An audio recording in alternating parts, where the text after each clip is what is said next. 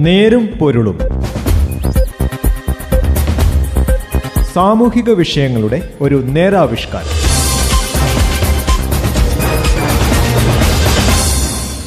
നമസ്കാരം. നേരും നേരുംപൊരുളിന്റെ പുതിയൊരു അധ്യായത്തിലേക്ക് സ്വാഗതം. ഇന്ന് ഈ പരിപാടിയിൽ ഞാൻ ജോസഫ് പള്ളത്ത്. കോവിഡിന്റെ രണ്ടാം വരവിനെ ഗൗരവമായി തന്നെ കാണുക. മറ്റു കാര്യങ്ങളിൽ ചിന്ത പതിയാത്ത വിധം കോവിഡ് വൈറസ് ആസകലം വലയം ചെയ്തിരിക്കുകയാണ്. വീണ്ടും ഓർമ്മിപ്പിക്കാനുള്ളത് ഒരേ ഒരു കാര്യമാണ്. അദൃശ്യമായ മാരകശക്തിയുമായുള്ള ഈ ലോകമഹായുദ്ധത്തിൽ തോറ്റുകൂട. നേരുംപുരന്റെ ഇന്നത്തെ വിഷയം ഇതിലേക്കാണ്. ആരെയും കുറ്റം പറഞ്ഞതുകൊണ്ടോ പരിഹസിച്ചതുകൊണ്ടോ താരമപ്പെടുത്തിയതുകൊണ്ടോ കടന്നുപോകാൻ നിമിഷങ്ങൾ പോലുമില്ല. ഡൽഹി മുഖ്യമന്ത്രി അരവിന്ദ് കെജ്രിവാൾ പരസ്യമായി പ്രകടിപ്പിച്ച നിസ്സഹായാവസ്ഥ രാജ്യം ദുരന്തഗർദത്തിന്റെ വക്കിലാണ് എന്നാണ് സൂചിപ്പിക്കുന്നത്. നമുക്ക് അതിജീവിച്ചേ പറ്റൂ.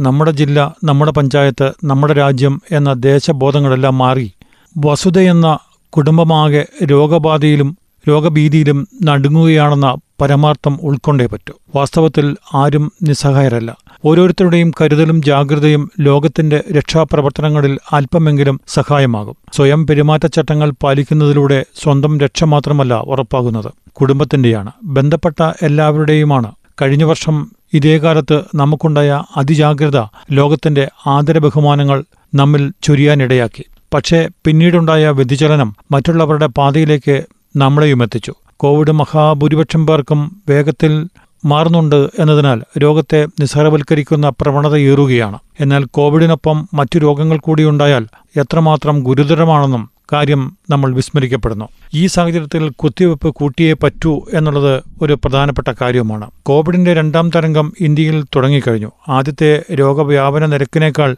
കൂടുതലാണ് ഇത്. മിക്ക സംസ്ഥാനത്തും ഇപ്പോൾ രോഗം പടരുന്നത് ആദ്യ തരംഗം കൊടുമുടിയിലെത്തിയിരിക്കുന്ന കാലത്തെ പ്രതിദിന രോഗബാധിതരുടെ എണ്ണത്തേക്കാൾ ഏറെ കൂടുതലാണ്. മിക്ക സ്ഥലങ്ങളിലെയും രണ്ടാം തരംഗത്തിലെ കണക്ക്. രണ്ടാം വരവിൽ കൂടുതൽ രോഗബാധിതർ മഹാരാഷ്ട്രയിലാണെങ്കിലും മുപ്പത്തിയാറ് ശതമാനത്തോളം പ്രതിദിന രോഗികളുടെ വളർച്ചാ നിരക്കിൽ ബീഹാറും ഉത്തർപ്രദേശും ആസാം തുടങ്ങിയ സംസ്ഥാനങ്ങളാണ് മുന്നിൽ. ആദ്യഘട്ടത്തിലെ പുതിയ രോഗികളുടെ ശരാശരി നിരക്ക് തൊണ്ണൂറ്റി മൂവായിരമായിരുന്നു ഇപ്പോൾ തന്നെ പ്രതിദിന നിരക്ക് രണ്ടര ലക്ഷത്തിന് മുകളിലായി കഴിഞ്ഞു. എന്നാൽ മരണനിരക്ക് ഇപ്പോൾ കുറവായിട്ടുണ്ട്. നിലവിൽ ശരാശരി ആയിരത്തി ഒരുന്നൂറ്റി ഇരുപത്തിമൂന്ന് മരണമാണ് ഓരോ ദിവസവും രോഗം മൂലമുണ്ടാകുന്നത്. ആദ്യ തരംഗത്തിൽ ആയിരത്തി ഒരുന്നൂറ്റി അറുപത്തിയഞ്ച് ആയിരുന്നു രോഗികളുടെ എണ്ണം. രോഗികളുടെ എണ്ണം കൂടുമ്പോഴും മരണനിരക്ക് കുറയുന്നു എന്നത് രണ്ടാം തരംഗത്തിന്റെ പ്രത്യേകതയായി ചിലർ പറയുന്നുണ്ട്. എന്നാൽ രോഗികളുടെ എണ്ണം ക്രമാതീതമായി വർദ്ധിക്കുന്നത് നമ്മുടെ ആരോഗ്യ പ്രതിരോധ പ്രവർത്തനങ്ങളെ അവതാളത്തിലാക്കും. ഇതുമൂലം മരണനിരക്ക് വരും ദിവസങ്ങളിൽ വലിയ തോതിൽ ഉയരാൻ സാധ്യതയുമുണ്ടെന്ന് ഹെൽത്ത് ഇക്കണോമിസ്റ്റും ലോകാരോഗ്യ സംഘടനാ കൺസൾട്ടന്റുമായ ഡോക്ടർ റിജോ എം ജോൺ പറയുന്നു. രണ്ടാം വരവിന് ഒട്ടേറെ കാരണങ്ങളാണുള്ളത്. ഇതിൽ പ്രധാനം ആളുകളിൽ സാമൂഹിക പ്രതിരോധ ശേഷി വളർത്താവുന്ന വിധത്തിൽ ആദ്യ വരവിലെ രോഗവ്യാപനം എത്തിയില്ല എന്നതായിരിക്കാം. കോവിഡ് വ്യാപനം സംബന്ധിച്ച് അടുത്തിടെ നടന്ന മിക്ക പഠനത്തിലും വ്യക്തമാകുന്നത് ഇന്ത്യയിൽ മുപ്പത് മുതൽ നാൽപ്പത് ശതമാനം വരെ ആളുകൾക്കാണ് വൈറസ് ബാധ ഉണ്ടായതെന്നാണ്. ഇതിൽ തന്നെ ഗ്രാമങ്ങളും നഗരങ്ങളും തമ്മിലുള്ള വ്യത്യാസം വളരെ കൂടുതലാണ് താനും. മുൻ തവണത്തേക്കാൾ വേഗത്തിൽ പടർന്നു പിടിക്കുന്ന വൈറസ് രണ്ടാം വരവിൽ കാണുന്നത് എന്നാണ് വിദഗ്ധരുടെ കണ്ടെത്തൽ. ഇതും വ്യാപന വേഗത്തിൽ മുഖ്യമായ കാരണമാണ്. ഇതിനെല്ലാം ഉപരി കോവിഡ് മാനദണ്ഡങ്ങൾ പാലിക്കുന്നതിൽ കാട്ടിയ അലംഭാവവും ഉഴപ്പുമാണ്.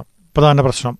അഞ്ച് നിയമസഭകളിലേക്കുള്ള തെരഞ്ഞെടുപ്പുകൾ മതപരമായ ആഘോഷങ്ങൾ തുടങ്ങിയവയൊക്കെ പ്രതിരോധ വഴികളെ അട്ടിമറിച്ചിട്ടുണ്ടാകാം. പ്രതിദിന രോഗപരിശോധനാ നിരക്കിൽ വലിയ വീഴ്ചയാണ് ഉണ്ടായത്. പലയിടത്തും ഇതുമൂലം തിരിച്ചറിയപ്പെടാത്ത രോഗികളുടെ എണ്ണം കൂടിയതും പ്രശ്നമായി. അവസരത്തിനും വെല്ലുവിളികൾക്കുമൊപ്പം രാജ്യത്തിനും പൗരന്മാർക്കും എങ്ങനെ ഉയരാനാകുമെന്നതിനെ അനുസരിച്ച് ആണിപ്പോൾ കാര്യങ്ങൾ പോകുന്നത്. ഒട്ടേറെ വിഷയങ്ങളുമായി ബന്ധപ്പെട്ടാണ് ഈ കാര്യം നിലനിൽക്കുന്നത്. ആരോഗ്യ പരിപാലന മേഖലയെ എത്രത്തോളം സജ്ജമാക്കാൻ നമ്മുടെ ഭരണകർത്താക്കൾക്ക് കഴിയും എന്നതാണ് ഇതിൽ പ്രധാനം. രോഗസാധ്യത ഏറ്റവും അധികമുള്ള ജനവിഭാഗങ്ങളിലേക്ക് പ്രതിരോധ കുത്തിവയ്പ് വേഗം എത്തിക്കേണ്ടത് ഉണ്ടെന്നത് അനിവാര്യമായ കാര്യമാണ്. പരിശോധനയ്ക്കും ഉറവിടം കണ്ടെത്തുന്നതിനുമുള്ള സംവിധാനങ്ങളുടെ വിപുലീകരണം പ്രധാനപ്പെട്ട സംഗതിയാണ്. ഇതിനെല്ലാം ഉപരി പ്രധാനം ജനങ്ങളുടെ സഹകരണമാണ്. കോവിഡ് മാനദണ്ഡങ്ങൾ സ്വയമേവ പാലിക്കാൻ പൊതുജനം എത്രത്തോളം തയ്യാറാകുന്നുവോ അത്രത്തോളം ഫലപ്രദമാകും നമ്മുടെ പ്രതിരോധം. മിന്നൽ വേഗത്തിലാണ് രണ്ടാം തരംഗത്തിന്റെ വ്യാപനം. അധികൃതരുടെ നിർദ്ദേശങ്ങൾ അനുസരിക്കുകയും അവരുടെ ശ്രമങ്ങൾക്കൊപ്പം നിൽക്കുകയും ചെയ്താൽ ഗുരുതര പ്രത്യാഘാതങ്ങളില്ലാതെ ഈ പരീക്ഷണത്തെയും നമുക്ക് മറികടക്കാൻ കഴിയും.